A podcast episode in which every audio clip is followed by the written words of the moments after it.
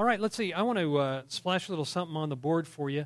Um, and that is, I've got a couple of statements uh, for you. And I want to ask you which of these two statements is uh, more true of you or more applicable of you. The first one is, um, I am a great sinner.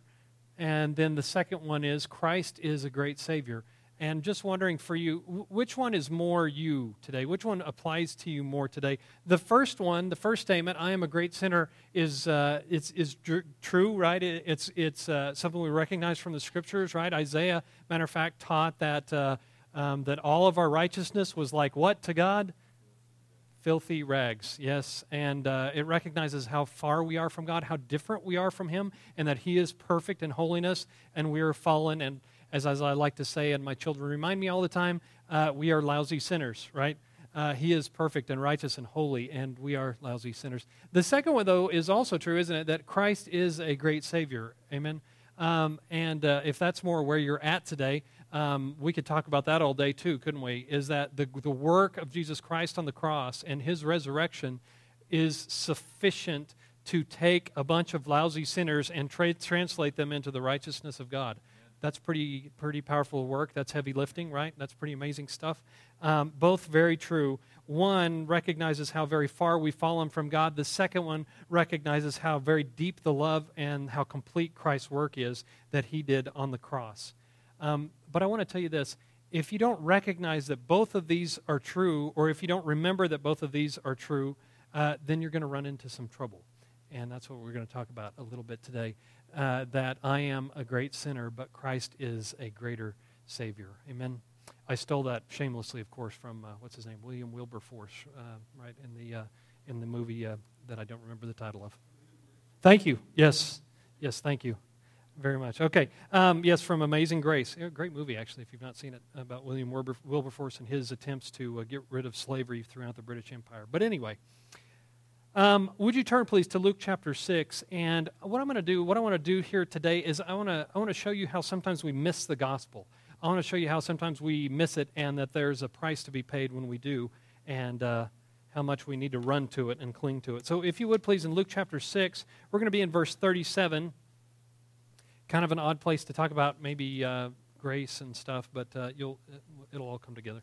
This is Jesus talking. You'll notice in your Bible, if it has red print where Jesus talks, these are in red print. This is Jesus teaching. Um, I had to go to Luke. By the way, I want to tell you a little bit about, about Mark. You're, we're going to be reading through Mark this this uh, this month in the month of October. And Mark is it's a very funny book. If you're a succinct kind of a guy or, or girl, if you like things short and to the point, Mark is the gospel for you. Um, you'll see in the first chapter, Jesus is, is, you know, John the Baptist come. Jesus is already healing. There's all that stuff already going on. He's overcoming demons and sickness and all this other stuff. And uh, man, he is right on the point. Um, John Mark, um, not one of the apostles, right? One of the one of the uh, gospels is not written by the apostle, by an apostle. He was, though, a contemporary of Peter. Believed that he heard from what from Peter's statements about all that it was to be around Jesus Christ at his time, and he faithfully records for us what Peter taught um, there in the life of Jesus Christ. So we have um, basically secondhand through through. Um, I'm sorry, we're not in Mark though this morning. I could, well, that's what I was going to get to. I couldn't choose Mark for you today because it talks about what a great teacher Jesus is, but Mark in particular doesn't quote a lot of Jesus. So uh, anyway, I've got to go to Luke here this morning to uh, to teach this. It's also this is also though taught in Matthew. You'll recognize it. Um, very similar to the language that uh, Jesus has in the in the uh, Sermon on the Mount. Okay, Verse 37 of Luke chapter 6 Do not judge, and you will not be judged. Do not condemn, and you will not be condemned. Forgive, and you will be forgiven. Give, and it will be given to you. A good measure, pressed down, shaken together, and running over, will be poured into your lap. For with the measure you use it, it will be measured to you. He also told them this parable Can a blind man lead a blind man? Will they not both fall into a pit? A student is not above his teacher, but everyone who is fully trained will be like his teacher. Why do you look at the speck of sawdust in your brother's eye and pay no attention to the plank in your own eye? How can you say to your brother, Brother, let me take the speck out of your eye, when you yourself fail to see the plank in your own eye? You hypocrite. First take the plank out of your own eye, and then you will see clearly to remove the speck from your brother's eye. Okay, I love that parable because it's one of the things that Jesus says that you kind of laugh about. It's like, yeah, you got your, you know, you're trying to pick a speck out of someone else's eye, and you have a plank, right, like a two by four sticking out of your own, and you're trying to help your brother out.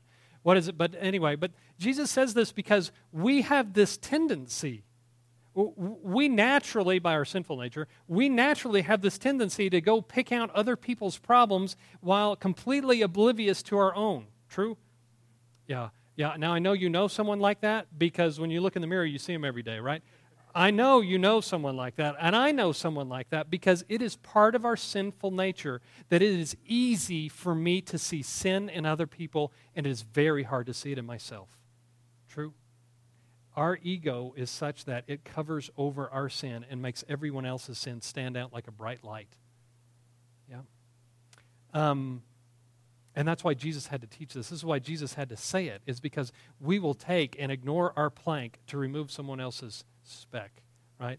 I'm to, and, and isn't that what Jesus is saying here in, in showing these two great differences? He's, he's, he's contrasting these. He says, You're trying to pick out a, a speck, but you have your own plank to deal with, right?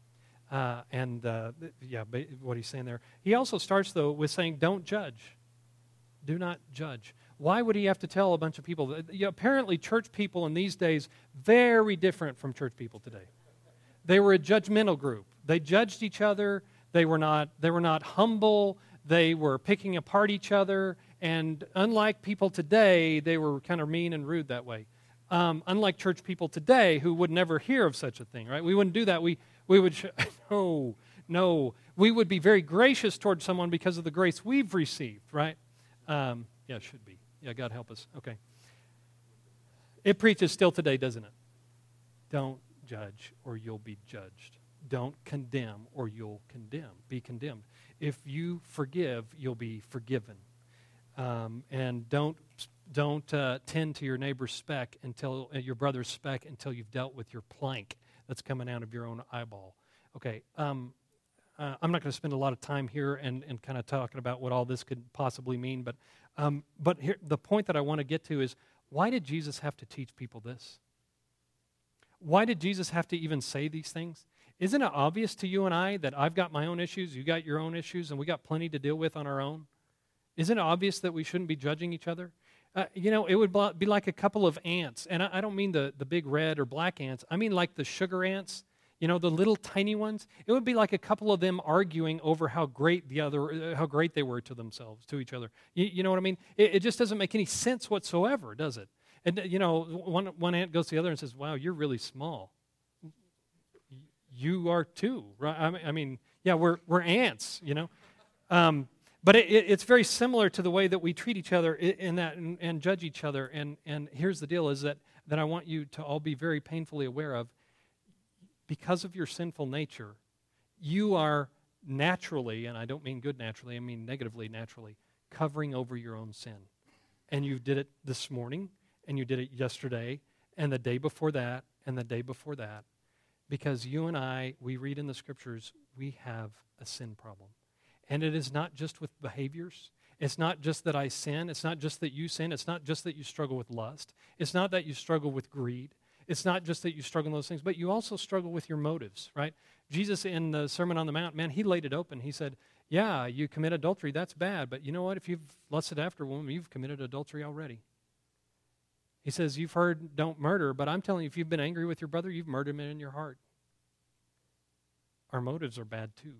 Our motives are sinful too this problem that sin, with sin that we have, is not just an outward problem that we have that I just keep committing the same sins. It's a problem all the way down, way deep in my heart. And the more I peel it back, the more I see this sin problem. Okay. But the problem with us, because of our sinful nature, is we don't like to see it. Our ego and our pride says, don't look there. Look over there at, at, at him. Look at, at her They've got bigger issues than you. They're, they're bad people. You're good people. Right? It is the nature of our sinful nature to ignore our own sin and point out someone else's. And so, what Jesus is teaching here is for crying out loud, a little humility is in, is in need here. Right? We all need to be humble before the Lord and before our brothers and our sisters because we too are just lousy sinners, greatly loved by God. Amen. Okay. Uh, I, I didn't intend to really go there yet this morning, but um, I, I want to talk to you ab- ab- about this is that here is the tendency of my heart and your heart is that because we want to be good so badly, that sometimes you and I will wander right back into the law. And, and, and what I mean is, is, is law or morality or a, a, code of conduct or whatever. And, and here's what happens. And, and let me just let me make it real impersonal and then I'll, I'll, I'll get to you and me in here in just a moment. If you go to certain churches if, if you go to a church that's, let's say, let, let me pick on some charismatic churches. If you go to a charismatic church, you're going to go and you're going to hear things about the way that they talk. And it'll be different from the way that you and I talk here. They're going to talk about how important it is to excel in the spiritual gifts. You're going to hear about how important it is for, for uh, them to live the, uh, uh, in a way that is pleasing to God in the way that they live, especially in exhibiting the spiritual gifts. Okay? Now, now, okay, that you do that there, and those people talk that way, and they have an expectation that people are going to be that way. And then, if you go and you walk into a, a Catholic church, then you're going to hear things about people uh, making sure that they're doing all the right things, that they're going to all the right places, that they're giving as they ought to give, and there'll be a whole different kind of a language. And then you're going to go to a Baptist church. And a lot of Baptist church, you'll go and you'll hear sermons and preaching on uh, you need to be a better Christian you need to be a better person than you're being. You got to quit lying, and you got to quit, um, um, um, you know, cursing, and you got to, you know, we don't dance and we don't chew and we don't go with girls that do all that kind of thing, right? All those kinds of things that you'll hear in different churches. And I'm telling you, what happens is that in churches, they pick and choose the parts of the scripture that they want to apply and be like. And they tend to develop their own standard, their own code of conduct. And I'm telling you, that is legalism. Did you hear me? That is legalism, and it is alive and well in the church today, right? It is alive and well. And I don't care where you go, I don't care what denomination you're in. There is legalism being taught this morning as people are meeting across the United States in worship this morning. God help us. God help us.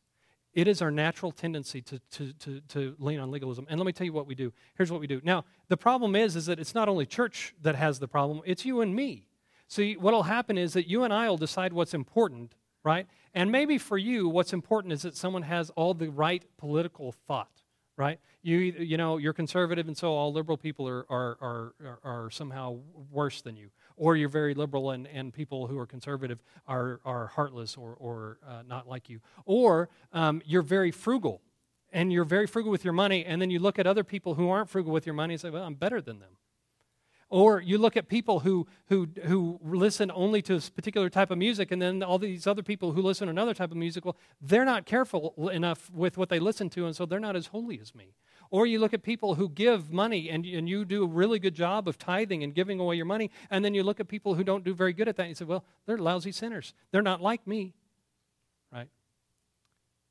All of that is legalism. All of that is destined to perish, as uh, Paul would write. All of that is, is, well, honestly, it's a crutch that won't stand up. It won't help you. And let me tell you, mm, I, have got to take my time. Somebody say, like, like we're in a, a good uh, black church. Would someone say, take your time, brother? Somebody. Okay. All right, here we go. I'm getting wrapped up. It's all right. Okay, let me slow down. All right. um, I think it was Martin Luther said the natural tendency of the heart is towards self justification, right? Where I say, I compare myself against other people all the time. Well, I'm doing better at, at this than they are. I'm a better parent than they are. I'm a better uh, tither than they are. I don't grumble and complain like they do, so I'm better than them. And we are all the time, and listen, you do this. You, you're sitting right here. You do this, and I do this. We all the time are making comparisons of ourselves against other people. And what we've done is we've picked and chosen the things that we think are important and the things, listen, that we're good at, and we've ignored the things we're not very good at, right? And we've said, I'm good at these things, and these are the standards of conduct. If someone's going to be a good person or a good Christian, they do these things. People who are not good Christians don't do these things or do do these things. And so there, then, therefore, I'm all right. I'm a good person. I'm lovable and acceptable to God. Uh, the church, the people ought to really appreciate me for who I am and, and what I'm doing. I, I listen. I, I, I um, I'll set my hair on fire. I'll, uh, I'll eat a box of light bulbs. This is important stuff. There is no hope in that. There's no hope in that. And what I want to say even further than that is that if you are living that way, and listen, you are living that way. I am living that way. I have this tendency in me. You have this tendency in you to always be measuring yourself against someone else. But you know what? Here's the fallacy of that all, is of course, is that I'm broken and I'm measuring myself against someone else who's broken. How does that work? Not very well. Not very well. Yeah, it's broken. It's like trying, it's like taking my broken ruler and setting it up against someone else's broken ruler and say, hey, let's see how I'm doing. Uh, it doesn't work that way. And matter of fact, um, we all know the truth is that God, in the end, is not going to say, How did you do compared to everyone else? He's going to say, How did you do compared to my perfect law? And we'll all say, I'm undone. Right? Okay. But you and I have this tendency to judge ourselves against everyone else's behavior. And I want to tell you, here's the truth of it. Ready? This is going to hurt a little bit. It will keep you from eh, jumping in with both feet to the gospel of the Lord Jesus Christ. It will keep you from experiencing the transformation that God intended for you all along, that is available to you in freedom in the truth of the gospel. Amen? And if you're so caught up in, in, in maintaining your own standards, and we all do this to some degree, but I'm telling you, the deal is that we got to get rid of that when you see it, whenever you see that, I mean, pull out your 44 Magnum and blow it away. You got to get rid of it. You got to say, Lord, that is self righteousness, that is Pharisaical, and it is doing no good in my life. Amen. What does good is that I might rely on the Lord Jesus Christ and his goodness. But anyway, I got to get back in my notes here somehow. Luke chapter 12, um, just a couple of pages over, Luke chapter 12. Listen to what, what Luke writes about the Pharisees. Tell me, you, we read Luke together. What does, um, what does Luke say is, what, is, what does Luke quote Jesus is saying is the problem with the, with the Pharisees? What's the, what's the problem with the Pharisees? Why did Jesus just rail against those guys? And every time they're meeting, man, he's picking a fight. There was a Sabbath, he healed a guy, and he told him, pick up your mat, well, go walk, get up and walk. And what happens? He knew what would happen is that the Pharisees would see him and say, you're carrying your mat on, on Sabbath, you're committing uh, you know, a crime against the Sabbath. Uh, Jesus knew full well he was picked a fight. Matter of fact, you see so many times he heals on what day? Why does he heal on Sabbath? He's trying to make a difference, a contrast between the Pharisees and the gospel, and they're totally different, between legalism and the gospel, and they're totally different. Okay, um, I'm sorry, what are we talking about? What did Jesus say? What did Jesus say was the problem with the Pharisees? They're hypocrites. What else? Generation of viper, brood of vipers. don't you love that? You like to call your enemies that vipers. That's right. Why were they hypocrites? Because they were clean on the outside, but in their heart, in the inside, we all know, just like you and me, their hearts were full of sin. So they're all very careful about being ceremonial clean, and the way they presented themselves was righteous and good. But on the inside, well, they killed Jesus Christ. They plotted against him and committed murder. Anything wrong with that? Yeah, these guys were these guys were torn up. These guys were messed up and they wouldn't deal with their issues. They wouldn't deal with sin. And matter of fact, they'd come around to Jesus and they're like, What? There's nothing wrong with us. Right? We're, we're righteous. We're following the law. We're keeping up to the letter. Uh, no, no, no. And Jesus railed against them. He said, You brood of vipers, you hypocrites. Uh, woe to be to you and the people who follow you, you know? Okay, anyway. Um, moving on. Um, so the problem with the Pharisees, they were hypocrites. They acted clean, but they were dirty on the inside, cleaned on the outside because they were careful about how they looked, maintaining their own little set of rules. Got to, yeah, got to maintain the image. Got to be a good person. Got to look like a good person.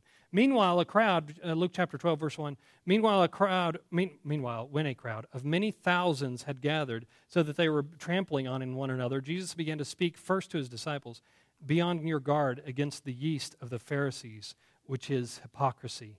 There is nothing concealed that will not be disclosed or hidden that will not be made known. We talked a little bit about this in Sunday school. Um, the day of Jesus Christ, the day of the uh, judgment of the throne room in the uh, throne room of Jesus Christ, everything uh, for a non-believer, everything in his life is going to be laid bare. Every motive, every action, everything done in secret. There's no secrets from God, are there? Everything will be laid bare. Everything will be made known. Not only what you've done, not only what they've done, but also uh, what their motives were whenever they were impure. How about that? What you have said will, in the dark will be heard in the daylight, and what you have whispered in the ear in, in, the inner rooms will be proclaimed from the roofs. But let's back up to my real points, the end of verse 1. Be on your guard against the yeast of the Pharisees, which is hypocrisy. Why does Jesus call it a yeast? That's right. It works its way through everything and it spreads and it leavens or it makes rise the entire batch of dough, right? He says, Beware of the yeast of the Pharisees, those hypocrites. Let me tell you, when you begin to see a hypocritical attitude creep up in you, and it will, and God help us to see it, but it will, Jesus says, you got to get rid of that. He says, you got to get rid of that. And let me tell you, uh, we got to press on here. And, and, let me tell you why. Here, we're going to get there. Um, here's the problem. You've heard all your life that sin separates you from God, right? Here's the problem legalism separates you from God as well, right? If I'm walking by my own rules and I'm pretty good at keeping them, right, because they're my rules, I can pick the ones I'm good at, right? Uh, because they're my own rules. Uh, if I see that and I'm doing my own self and I'm doing a pretty good job and I'm a good person because I'm doing all the things I think I ought to be doing and not doing all the things that I don't think I sh- that I don't think I should be doing, uh, if I'm doing pretty well at that, I never turn and go to the gospel. I never know. I never turn and go to the cross. I never look to Jesus Christ and say, "You're my only hope," because I found my only hope. It's me, and I've become my own savior. This is Jeremiah chapter 2 kind of territory, isn't it? Be appalled, O heavens. Yeah. I have become my own Savior. Um, so here we go. Both sin and trying to follow your own standards are really ways of avoiding Jesus as Savior. Let's go on to the next slide there, Tim. If you strive to be good by your own standards, you're really resisting the gospel and setting yourself up as Savior. You hear what that sense? When I am comparing myself to other people to make myself feel better about who I am and how I'm doing, I'm resisting Jesus Christ as my Savior. There is something in our human nature. Paul in Romans chapter 1, he writes over and over again, he says, uh, he says everyone had the knew who God was. He's made it plain by it through the creation, but they wouldn't give glory to him. They wouldn't recognize him for who he was, right? And then he, and then he goes on and basically says is that they've exchanged the glory of God for a lie right? something about all of mankind, and you know it and I know it, right? Scientists are all the time, and I don't mean scientists like, you know, Clay and I, but uh, scientists are all the time trying to prove and really trying to hold on to any sort of hope that something else created the world besides God. You know what I'm saying? Watson and Crick, right? The guys who, who discovered the, the double helix um, structure of DNA, right? I believe it was Crick um, was, the, was the gentleman who said that this is such a complex structure. That life is so complex and it is irreducibly complex. In other words, um, it couldn't exist except that it's so complex. And so for someone to think that, that all of a sudden nothing became something and had structure and was able to create life and give life. And so ultimately, what he did, what he said, what must have happened was for all of this to exist, it must have come from an alien planet. Oh, is that a letdown? This was 30 years ago, but uh, 40 years ago, probably 1970s, probably. Um, eh, yeah, uh, instead of well, what must have happened is what they're, you know, you're kind of hoping maybe that there's a God and He made all of this. No, that it must have come from from some other planet, came here on a meteorite. Okay, desperation, right? It's desperation. But all the time we see in the world, we see in the world that people are doing whatever they can to be able to keep from having God as their Lord, having Jesus Christ as their Lord, because we want to be our own gods. It's true in your life and it's true in mine too, though, because we are all the trying, trying to come up with our own means for salvation. I am good enough because I do these things. I can be loved by God because I'm acceptable to Him because of what I do and what I think. And I compare myself against other people, say, I'm a better parent than them. I'm more frugal than they are. I'm better, you know, I wear these kinds of clothes and not those kinds of clothes. And because of that, I'm a better person. All of that is garbage. It's all garbage. Okay. The other, the, let's see, last thing is this to get the gospel is to turn from both sin and self justification and rely on Jesus' record for a relationship with God. Isn't that the purity of the gospel? Isn't that what you were taught? Isn't that what you received? Our hope is not that we would be able to somehow just get better. The Old Testament proves for generations is that people couldn't just get better, they couldn't get good enough. Our only hope is in what Jesus Christ has done on the cross. Amen? All right. Um, so, why do we judge? You know this, right? I'm not telling you anything you don't know. I'm not telling you haven't anything that you haven't heard before. This is the message you received when you came to Christ, and yet you and I still struggle with judging other people, with setting up our own means and our own standards of our own codes of of, uh, of behavior. And why do we and, and we still do it? And why is it that we still struggle with it? Obviously, it's because it's part of the sinful nature. But our problem is is that our problems come from a failure to apply the gospel in our lives. Um, let me read from you. Um, there you go. Richard Lovelace says that most people's problems are just a failure to be oriented to the gospel, a failure to grasp and believe it through and through. I'll tell you a real quick story. Uh, Timothy Keller tells this story, and I've told this from the pulpit a time or two before, so forgive me. But he talks about a time where his, he had um, he had told someone where they had asked him to do something, and he's a pastor of a church. He, uh, they'd been, he'd been asked to do something, and uh, um, they came up to ask him if he'd done it. And he said, Oh, you know, I was going to work on that later today, and uh, I'll have that done by, by tomorrow or by the end of the week. Well, what happened was, and his wife caught him, and she said, You just told a lie. You, you had completely forgotten about that. You, you had no intention of doing that this afternoon until they reminded you. You told a little white lie, right? And uh, he says, Well, yeah, but you know, I didn't want to think that they were unimportant. I didn't want to think that I'd forgotten. Well, how come? Well, because he didn't want them to see them, to, for them to see him as, as someone who'd forgotten. He was trying to please them, trying to, to, uh, trying to please them, trying to show himself as, as someone who you know, didn't forget something that must be so important to them. Uh, then a few days later, um, his wife was on the phone and was telling, was talking to someone, and she says, "Oh, you know, I'm sorry, we can't do that. Then we have, we've got plans, and uh, we'll just have to make for another time." And then uh, um, later on, he says, "We don't have plans tomorrow." And she said, "Yeah, but they wanted us to do this stuff, and, and I just didn't want to." He said, "Well, you lied." And she said, "Yeah, but but I didn't want them to make them feel bad, and so I, you know, the, the, what they wanted me to do wasn't important, so I just did that." So they told these little white lies. But here's the deal: each of them, when they told the little lies, they felt like it was the right thing to do, right? But whenever they compared stories, and it's like, "Well, you hypocrite! You just told a lie." How come? Well, because different things were important to them at different times. And let me tell you, that kind of thing happens with you and I all the time. We'll commit some sin and we'll think, well, that's just a little minor thing. That's not a big deal. Why are you making a big deal? You know, you're so judgmental. But then we'll do that to someone else and we'll be very judgmental to them. Oh, no, that was an outright lie. I can't believe you did that. I can't believe you'd act that way. You know, a believer who's been a believer as long as you have, I, I can't believe you'd act like that. Really? Really? Yeah. But we do it all the time. Okay, but the problem is, is that we fail to grasp, to grasp the gospel. Um, let me say this. How about this? When you catch yourself in a lie, or you catch yourself doing something that you know is wrong down deep, even though you don't want to admit it, the gospel at that moment is not important to you. Something else is. The way you look to someone else, the way that you want other people to perceive you, or whatever it is, your own standards that you've developed in your head about how you ought to act, that you've developed, the, it, whatever that is, that has become more important to you than, than Jesus Christ in that moment. Right?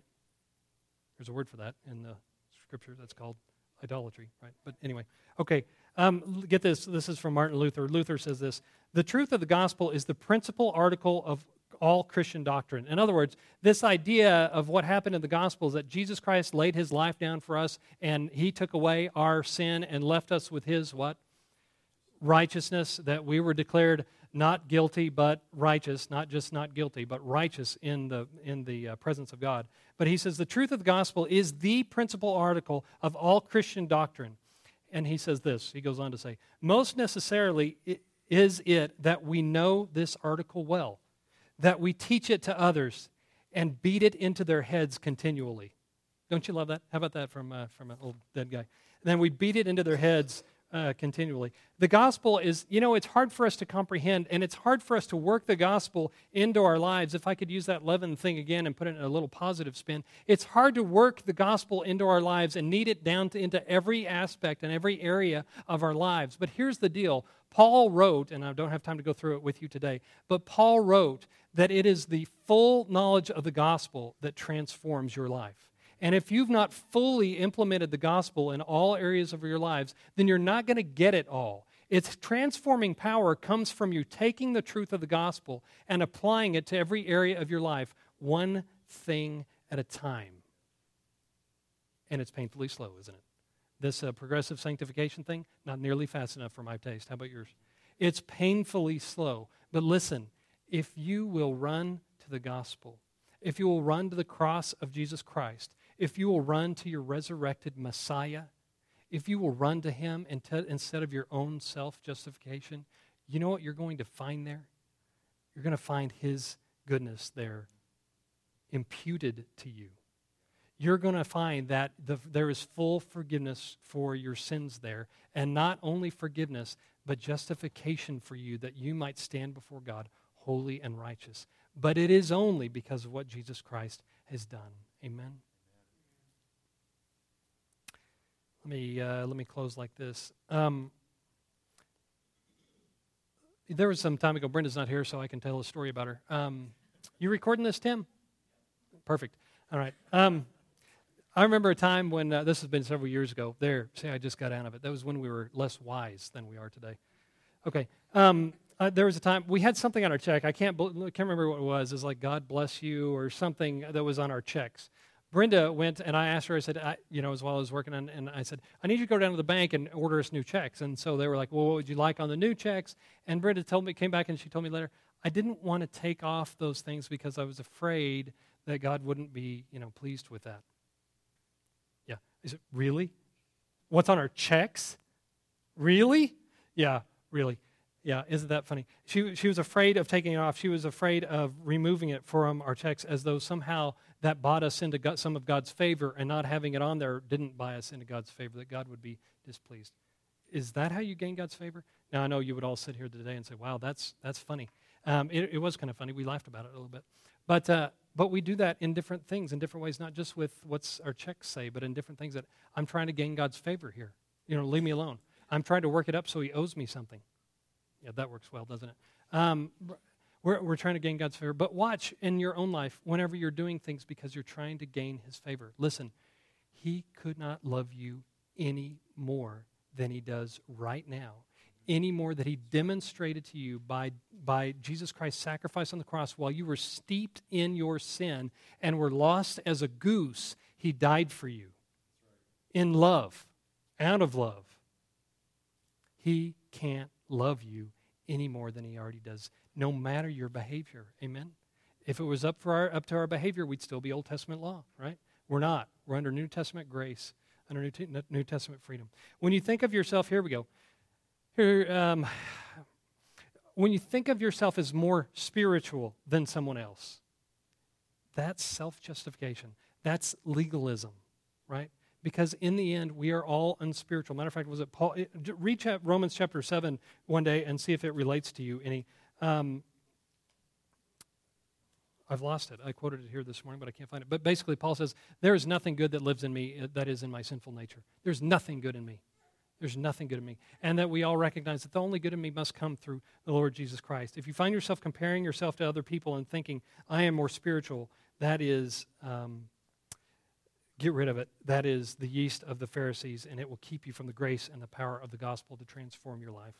When you think of yourself, uh, when you find yourself comparing yourself to other people and about how you're okay and they're not okay, and you discover that, it, um, that you're better than they are, that is self righteousness, um, and you need to get rid of it because it will keep you from the transformation that's possible in the gospel. But here's the deal over and over and over again, what I want to ask you to do is run to the cross, run to the resurrected Jesus Christ, and there you will find over and over and over again grace and forgiveness, justification and righteousness, all the things that you and I try to achieve by, by watching our external behavior and making sure that, you know, I don't talk this way and, you know, here, here you go. If you don't talk this way in front, of, in front of certain people, but you talk this way in front of other people, that's legalism. When you find yourself that you're, you're, you're muting or you're not telling everything that's going on in your lives with even your close friends, that's legalism. You're trying to hold on and trying to show yourself as acceptable to them and it's legalism and it's dead. And it will keep you from recognizing the glory of Jesus Christ in the gospel. However, let me end on a positive note. When you see the distance there is between you and God, when you see how very deep the problem of sin goes in your heart. When you really say, you know, I acted this way towards someone, I, w- I was, there was a flash of anger, and I, Lord, I really want you to show me where did that come from? And, and He begins to show you, and you're shocked and you're stunned to find that darkness in your heart. And you run to the gospel, or you run to the cross of Jesus Christ, and you say, Can you show me forgiveness? Can you change me? Can you transform me? I'm telling you this morning, that's the gospel. That's what we're running to. That's what we're that's what we're running for. That is the goal. Whenever you see yourself and how very far you are from the holiness of God and you go to him and you say, "Lord, I am a great savior." But in the same breath you whisper, "But you are a greater savior." That's the gospel of the Lord Jesus Christ. And when you and I get that, our relationships get much better really quickly then all of a sudden I don't have to judge you. I'm not judging you because I, in humility, and saying, I struggle the same way as you. I have the same issues with sin as you. And we're all together there as one group of, of, people, one group of believers together, all struggling with the same sin, all struggling in the same ways, looking for Jesus Christ for his grace and his mercy. Amen. That's what's intended for a body of believers, not judging, not pick, picking each other apart but recognizing our own sin and removing our own plank and saying, There, but by the grace of God, go I. Amen. Let's pray and we'll be dismissed. Heavenly Father, um, we thank you for this great salvation. We thank you, Lord God, that you've made it possible for us to come to you uh, by the, the death and the resurrection of the Lord Jesus Christ. And Lord, we just this morning, we just want to we want to contemplate on that a little bit more today. We want to look at what He's done and just remember and reflect on all that He's done today, and and uh, and turn away from our own idolatry, turn away from our own seeking to make ourselves a good name, our own seeking to make ourselves acceptable to other people or acceptable to You, because those things are dead. But the truth is, Lord God that you made a way for us to be accepted by you. You made us a way to be righteous and to have right standing with the Lord God so that we don't have to stand in fear in His presence, but we can stand in boldness there, knowing that the Lord Jesus Christ has taken away all of our sin and has replaced it with His righteousness. Lord, we thank you for this marvelous exchange. Lord, I pray for every one of us that we would cling to the cross of Jesus Christ, that we would cling to the resurrected Jesus Christ, that we'd go look for him for goodness, that we would go look to him uh, for our righteousness, for our, our acceptability to you, Lord God, and that we wouldn't look in ourselves, that we wouldn't create our own idols, that we wouldn't be our own saviors, and so bring dishonor on you. Lord God, you are our Savior. It is the Lord Jesus Christ. He is the one he was the one that we worship, the one that we pursue, the one that we cling to, and He is our only hope. We profess these things and accept them as truth this morning. It's in Jesus' great name that we pray. Amen. Amen. Thanks for being here today.